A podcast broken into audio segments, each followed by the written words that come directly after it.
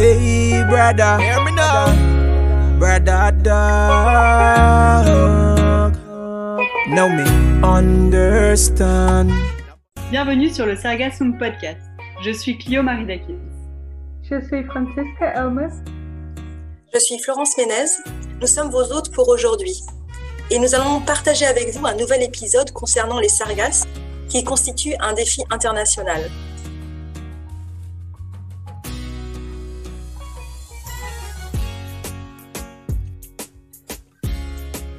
Bonjour tout le monde.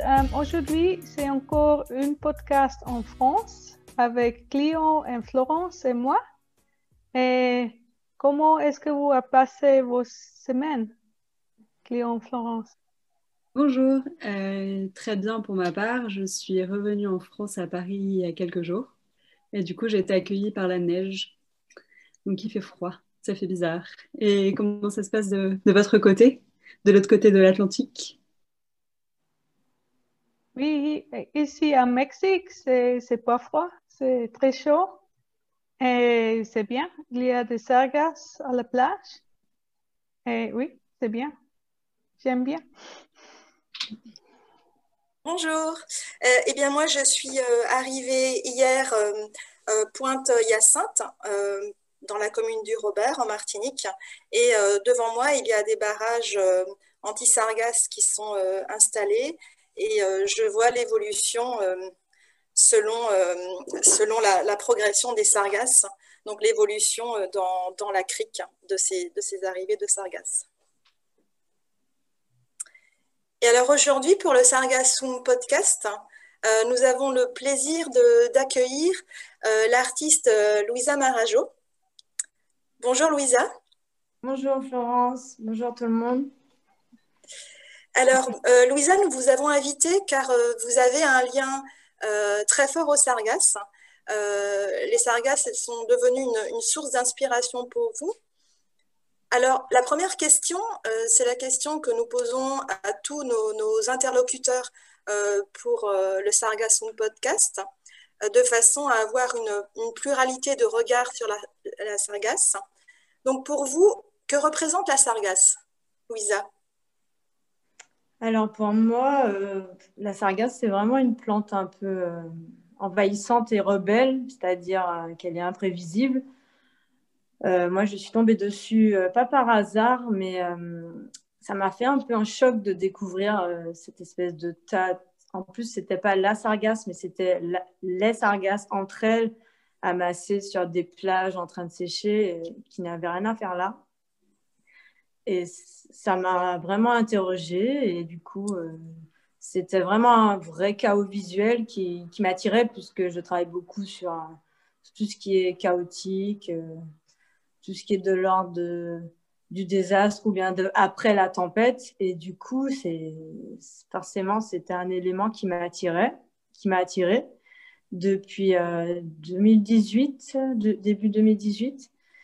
Et du coup, j'ai décidé de travailler dessus, de l'inclure dans mon travail parce que, à la base, mon travail, en gros, traite vraiment d'espace chaotique, mais pas du tout d'espace naturel, entre guillemets, mais plutôt des espaces construits par l'homme. Et la sargasse sur la plage, c'était pas naturel vraiment, puisque normalement, on les voit dans l'eau. Et en excès sur la plage, ça devenait quelque chose... ça devenait une conséquence de l'activité humaine. Du coup, ça pouvait m'intéresser et ça m'a intéressée et ça m'intéresse encore jusqu'à aujourd'hui. Vous avez récemment exposé à Paris, où vous vivez, si je ne me trompe pas, des œuvres qui montrent ce thème de la sargasse. Avez-vous déjà exposé ces œuvres ou envisagez-vous de le faire prochainement en Martinique ou sur des territoires caribéens ? Alors oui, j'ai déjà exposé ce sujet de la sargasse à Miami au Pérez Art Museum en 2019, une exposition qui s'intéressait au futur de la Caraïbe et qui était, l'idée avait apparu après Dean, l'ouragan Dean en 2017, donc cette idée de chaos, d'ouragans et surtout pour le futur, cette idée qu'il fallait devoir composer avec les sargasses. Aujourd'hui, cette nouvelle forme de vie qui s'imposait à nous, il fallait devoir travailler avec et construire un monde avec. Et du coup, j'avais proposé une installation qui traitait de ces sargasses et qui s'appelait « L'éveil de la vague ». Alors, je rentre très régulièrement en Martinique pour travailler essentiellement, pour réaliser des installations, réaliser mes photographies, mais pour le moment, je n'ai pas de projet d'exposition fixé en Martinique ou dans la Caraïbe. Après cette exposition à Paris, là, je suis vraiment dans une phase de travail et c'est vrai que ce n'est pas le moment pour moi non plus d'exposer tout de suite après. La exposition de Paris, vous pensez que vous aimeriez faire plus qu'on les Homo Sargassum ou non? Oui, l'exposition personnelle que j'avais à Paris parlait évidemment aussi indirectement de Homo Sargassum. Surtout à la fin de l'exposition, j'ai invité un performeur qui j'avais écrit un poème et l'idée c'était qu'il rentrait dans l'installation que j'avais créée, qu'il la déconstruisait et qu'il incarnait la sargasse avec cette idée que demain, nous serons peut-être tous des sargasses, des réfugiés climatiques, des migrants. Et donc, il y a forcément cette idée derrière et il y aura une suite qui va s'incarner sûrement dans le projet Homo Sargassum ou après dans mon travail, évidemment, bien sûr. OK. La relation à la sargasse, c'est aussi un rapport du local à global. Que pensez-vous de l'absence de visibilité de ces problèmes inhérents à la Caraïbe? Oui, c'est une vraie question néocoloniale, on dirait, puisque en fait, aujourd'hui, il n'y a vraiment, pour moi, il n'y a plus de centre. En tout cas, le centre est en train de péricliter, de s'effondrer. Et ce sont toutes les périphéries autour qui sont des fragments peut-être du centre qui vont devoir pas recomposer le centre, mais créer un nouvel élan, un nouveau mouvement. Mais en tout cas, la fragmentation du monde est en marche. Et cette invisibilité, elle est liée au fait que pour le moment, le centre s'accroche à ses certitudes, mais qu'elles sont bien sûr posées sur du sable. Et que c'est à nous, les périphéries, d'amener notre discours et d'amener les problèmes là où on ne l'attend pas, donc au centre, mais évidemment, pour moi, ce centre n'existe plus. Alors, vous en avez un peu parlé, donc vous préparez avec Vanessa Selk, que nous avons reçue dans un précédent podcast, l'exposition Homo Sargassum. Est-ce que vous pouvez nous en dire plus ? Et justement, peut-être en relation avec cette notion de centre ou de défragmentation. Oui, alors le projet Homo Sargassum, initié par Vanessa Selk et moi-même, traite de ce problème des sargasses, mais sous 5 aspects, avec notamment le dernier aspect qui concerne l'idée de devenir une sargasse et d'incarner la sargasse. C'est un projet qu'on a commencé en 2019, suite à notre rencontre à Miami, où elle avait d'ailleurs découvert ce travail, mon travail autour des sargasses. Je lui avais parlé de ce projet et elle a décidé de m'accompagner. Et donc, on a continué à façonner ce projet à deux, dorénavant, et qui est un projet qui réunit une vingtaine d'artistes et qu'on a aussi voulu inviter des scientifiques et d'autres personnes parce qu'il me semble essentiel aujourd'hui de relier tout ce qui est de l'ordre de la découverte du monde ou de la redécouverte des fléaux et des ruines de ce monde, mais ensemble, pour toujours être dans la co-construction et dans la relation perpétuelle, dans le mouvement en fait, avec des personnes qui n'ont pas le même regard que nous, parce qu'en tant qu'artiste, je n'ai pas du tout un regard de scientifique et inversement. Et c'est intéressant de se confronter et de proposer des choses qui sont hors des sentiers battus. Et Et c'est comme ça qu'a mûri ce projet. Donc pour le moment, on est en train de rechercher des financements, des lieux aussi pour accueillir cette exposition. Nous devons aussi réaliser un film, puisque pour le moment, on a juste une vidéo de présentation du projet. Nous aimerions bien réaliser un film, vu que la situation actuelle fait que pour exposer physiquement, c'est très compliqué. D'où l'idée du film qui traiterait de cette exposition et après qui serait partagée, diffusée partout. Et ensuite, une exposition concrète, peut-être avec des vrais sargasses ou pas. Mais avec des scientifiques et des entreprises qui s'intéressent profondément à ce fléau et qui construisent aussi des choses avec. Justement, vous avez souhaité inclure dans votre projet Homo Sargassum des scientifiques en sciences sociales comme en sciences expérimentales. Est-ce le but de réaliser une co-construction ou une confrontation d'idées, de création, de pratiques ? Vous aviez parlé d'ailleurs de confrontation.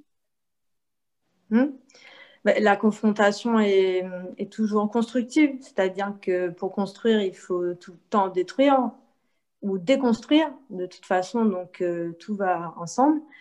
Et comme je disais, c'est vraiment l'idée d'avoir des regards différents et des regards qui, non pas qui s'additionnent, mais qui se multiplient, c'est-à-dire qui amplifient la pensée et qui apportent des ouvertures qui ne seraient pas possibles si on était chacun dans notre spécificité. Tout à fait. Il y a plusieurs scientifiques qui écoutent notre podcast. À travers le Homo Sargassum et à travers vos œuvres, quel message ou quelle vision du monde souhaitez-vous transmettre ou partager? En autres termes, les expressions artistiques peuvent apporter à ce problème écologique? Évidemment, pour moi, je ne pense pas que les artistes apportent des réponses.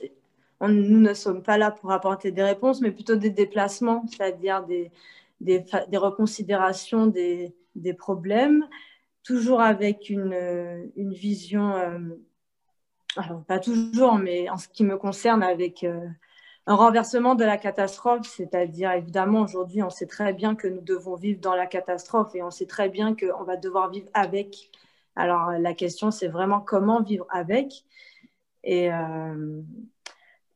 j'intègre des traces et des images de sargasses dans mon travail qui sont tout le temps en mouvement, en fait. Et elles sont un symbole de tout ce qui se passe, c'est-à-dire que tout est relié et tout se contamine. On est en plein dedans aujourd'hui.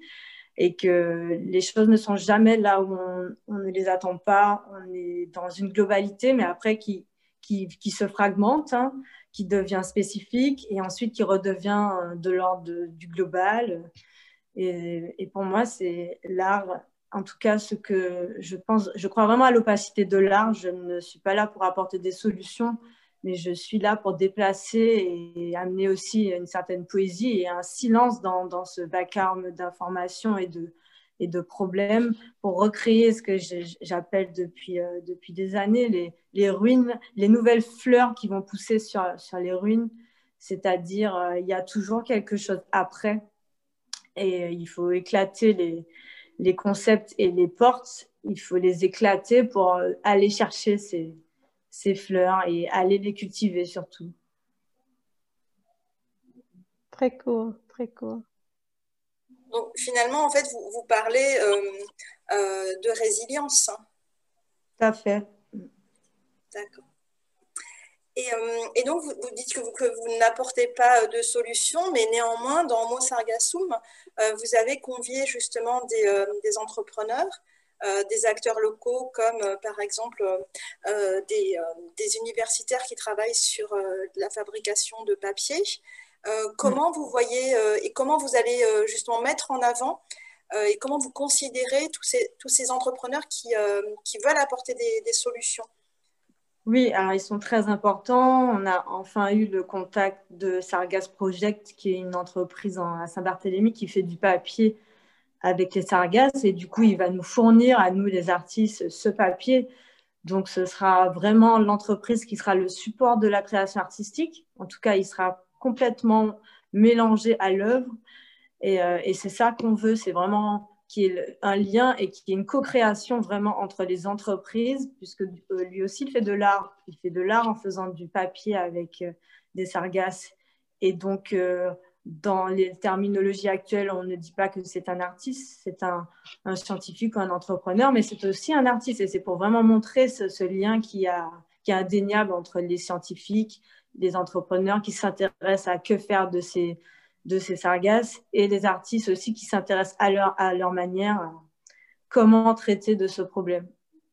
C'est intéressant, du coup c'est vraiment la co-création par cette approche-là, ouais. C'est l'union.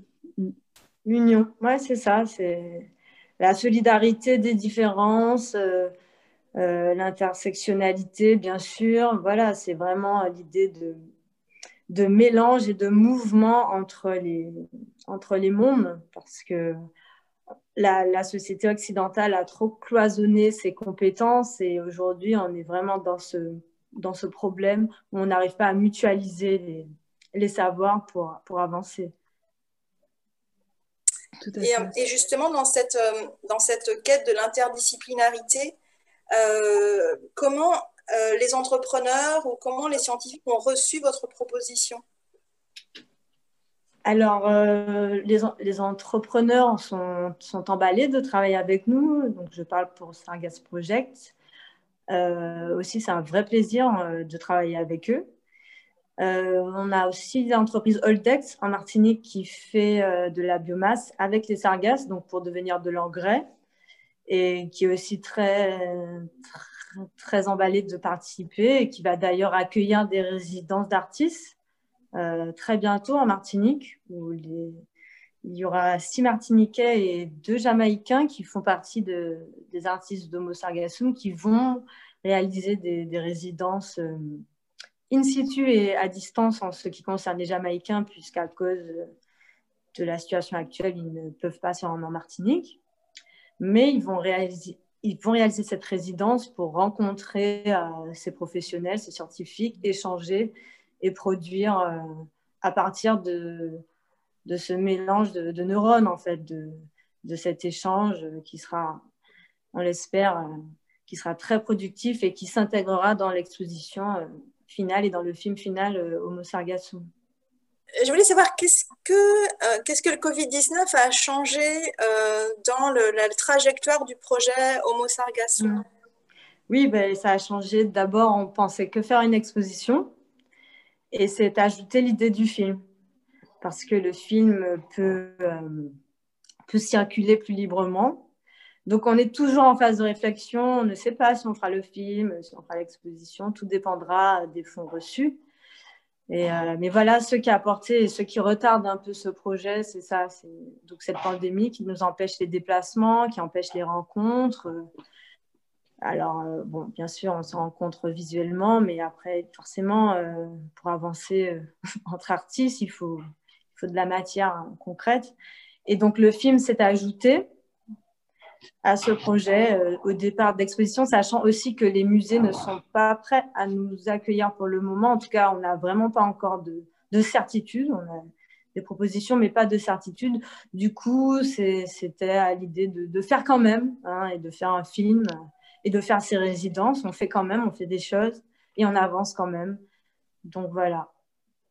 Finalement, c'est un peu comme les sargasses, enfin la crise des sargasses, le Covid, ça pousse à une résilience différente qui amène à l'union, parce qu'on ne peut plus travailler sur place, alors on doit travailler virtuellement. Nous, avec le podcast, on cherche à unir des personnes de différents pays, de rendre accessible la matière produite à des gens de partout, juste avec finalement une connexion internet, et c'est un peu ce que vous êtes contraint à faire, amené à faire au lieu de faire une exposition localisée.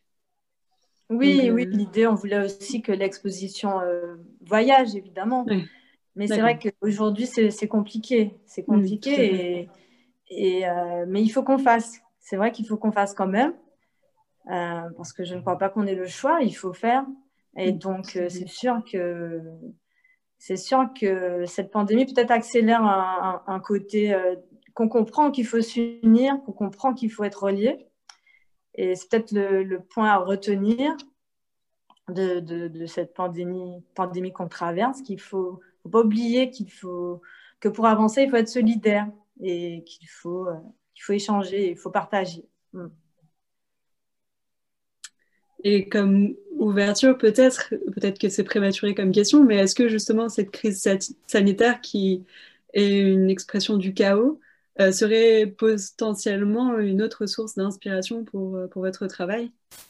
Oui, ça allait depuis le début. J'ai fait un carnet du confinement spécial parce qu'en fait, j'écris aussi et l'écriture a pris beaucoup de place depuis le premier confinement.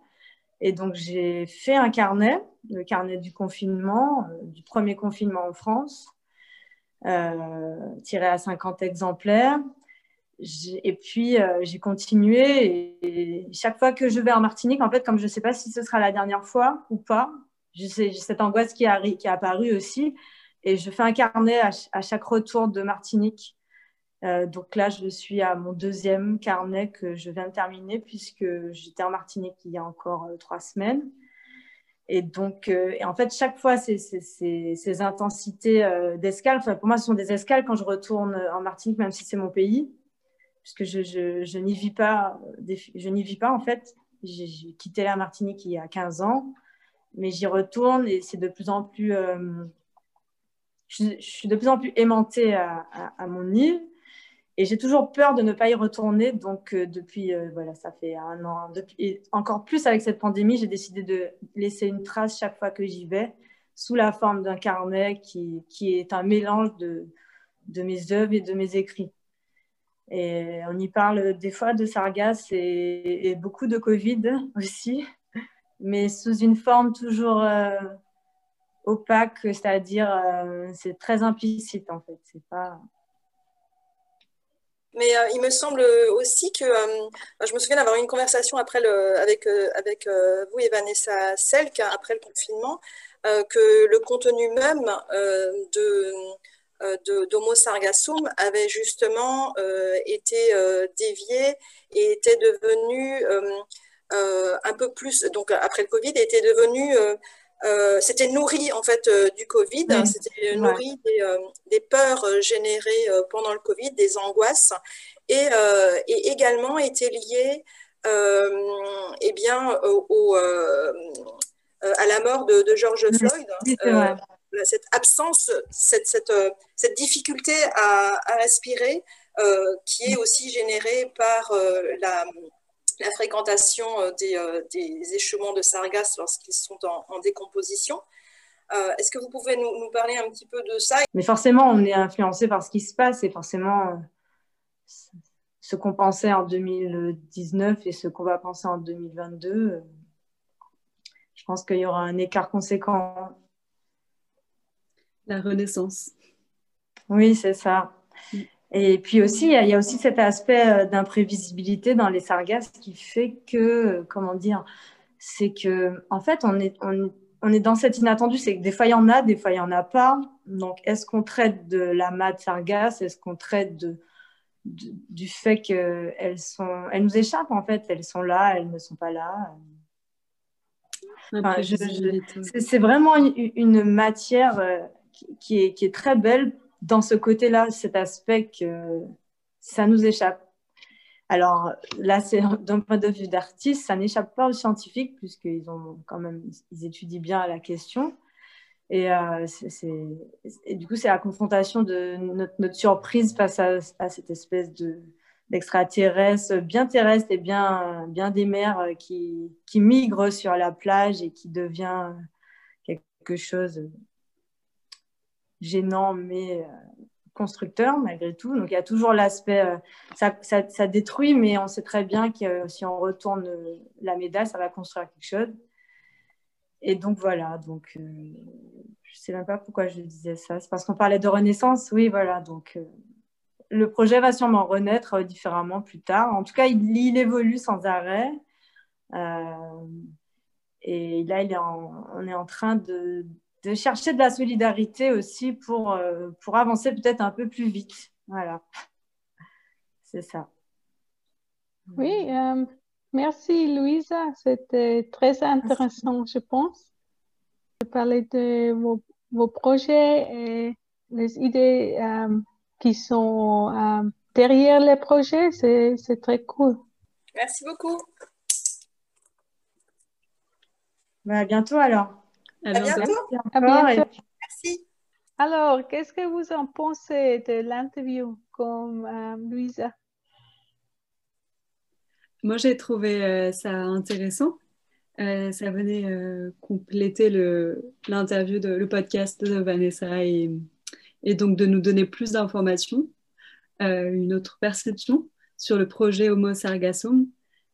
C'est intéressant de voir comment le chaos peut être une source de création, de renouveau. Finalement, on connaît ce concept d'un point de vue biologique et scientifique, mais là, on en a une illustration avec l'approche artistique, que ce soit le chaos provoqué par les échouages de sargasses sur les côtes, ou bien le chaos provoqué par le Covid, comme on a pu le voir à la fin, et tout ce qui peut en émerger. Et d'un point de vue aussi fédérateur, mais aussi innovant. Oui, moi je pense que c'était très bien qu'ils ont des différents acteurs, c'est pas seulement des artistes, mais ils essayent de travailler comme les personnes scientifiques et les entrepreneurs. Et c'est un peu difficile en temps, je pense, parce que les personnes, beaucoup de personnes n'ont pas beaucoup de temps pour le faire ou pas d'intérêt. Alors, je pense que c'est bien qu'ils essayent d'avoir beaucoup d'acteurs et beaucoup de points de vue pour ne pas seulement avoir une façon de voir les sargasses, mais beaucoup de différentes façons de les voir. Et oui, pour les faire vivre. Oui, c'est vrai, je pense en effet, comme toi Clio, comme toi Francesca, que c'est intéressant de travailler avec cette interdisciplinarité pour offrir cette pluralité de regard sur les sargasses. Alors, la manière de se saisir du chaos et d'en faire des œuvres artistiques, en fait, ça vient déjà de ce courant en fait, de l'esthétique du sublime. Où tout ce qui était, et on le sait que dans nos sociétés, tout ce qui est chaotique, accident, catastrophe, attire aussi le regard et attise l'inspiration. Là, c'est intéressant parce que c'est une sorte, avec l'association avec le Covid-19, finalement, c'est une sorte de fin du monde, de presque fin du monde, mais sur laquelle on peut agir et avec donc cette résilience qui caractérise assez bien en plus le territoire caribéen qui est quand même soumis à tous ces aléas environnementaux. Donc il y a une capacité de résilience qui est bien là illustrée en effet dans la production artistique à partir de sargasses.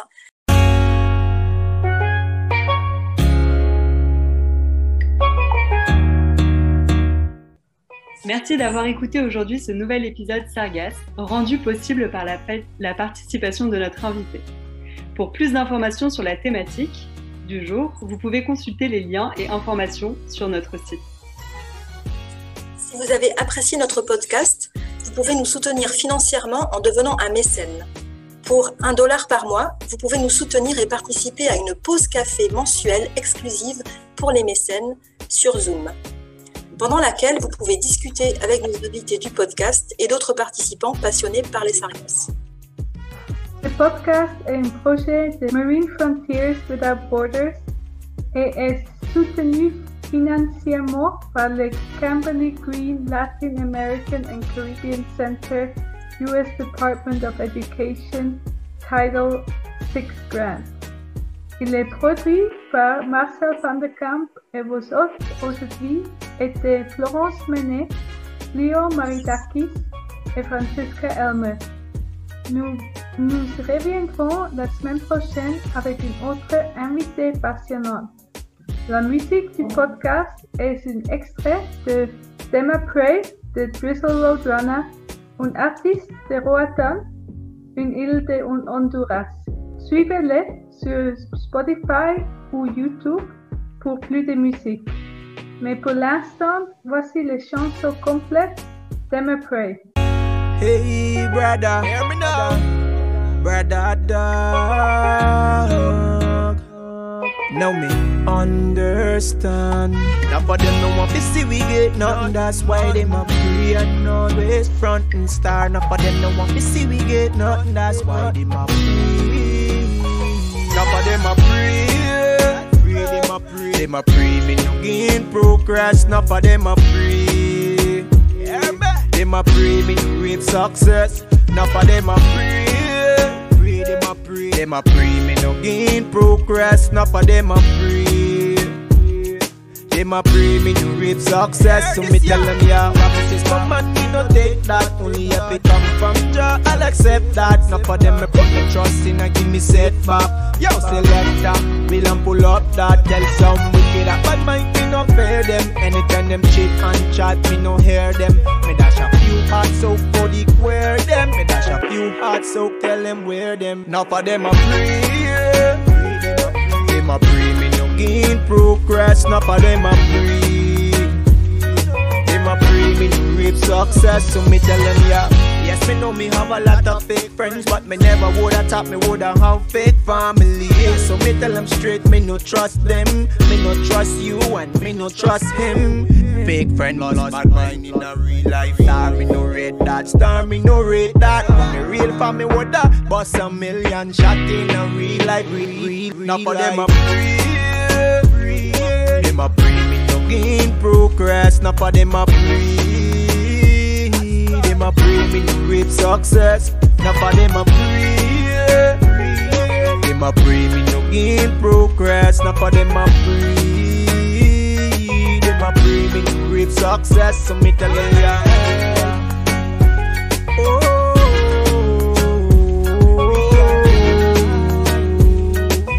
pray me to reap success. Me not love. Me woulda tell them fi go look alike, but them a hate and grudge and creep on mine. Them a move like Judas. Them a move like Judas. Plus everybody have a life to live, so me give one rash clock who a try judge me like them chit and chat, so what them want fi say, cause none of them out there nah feed me. Now for them a pray. Them a pray me no gain progress. Now for them a pray.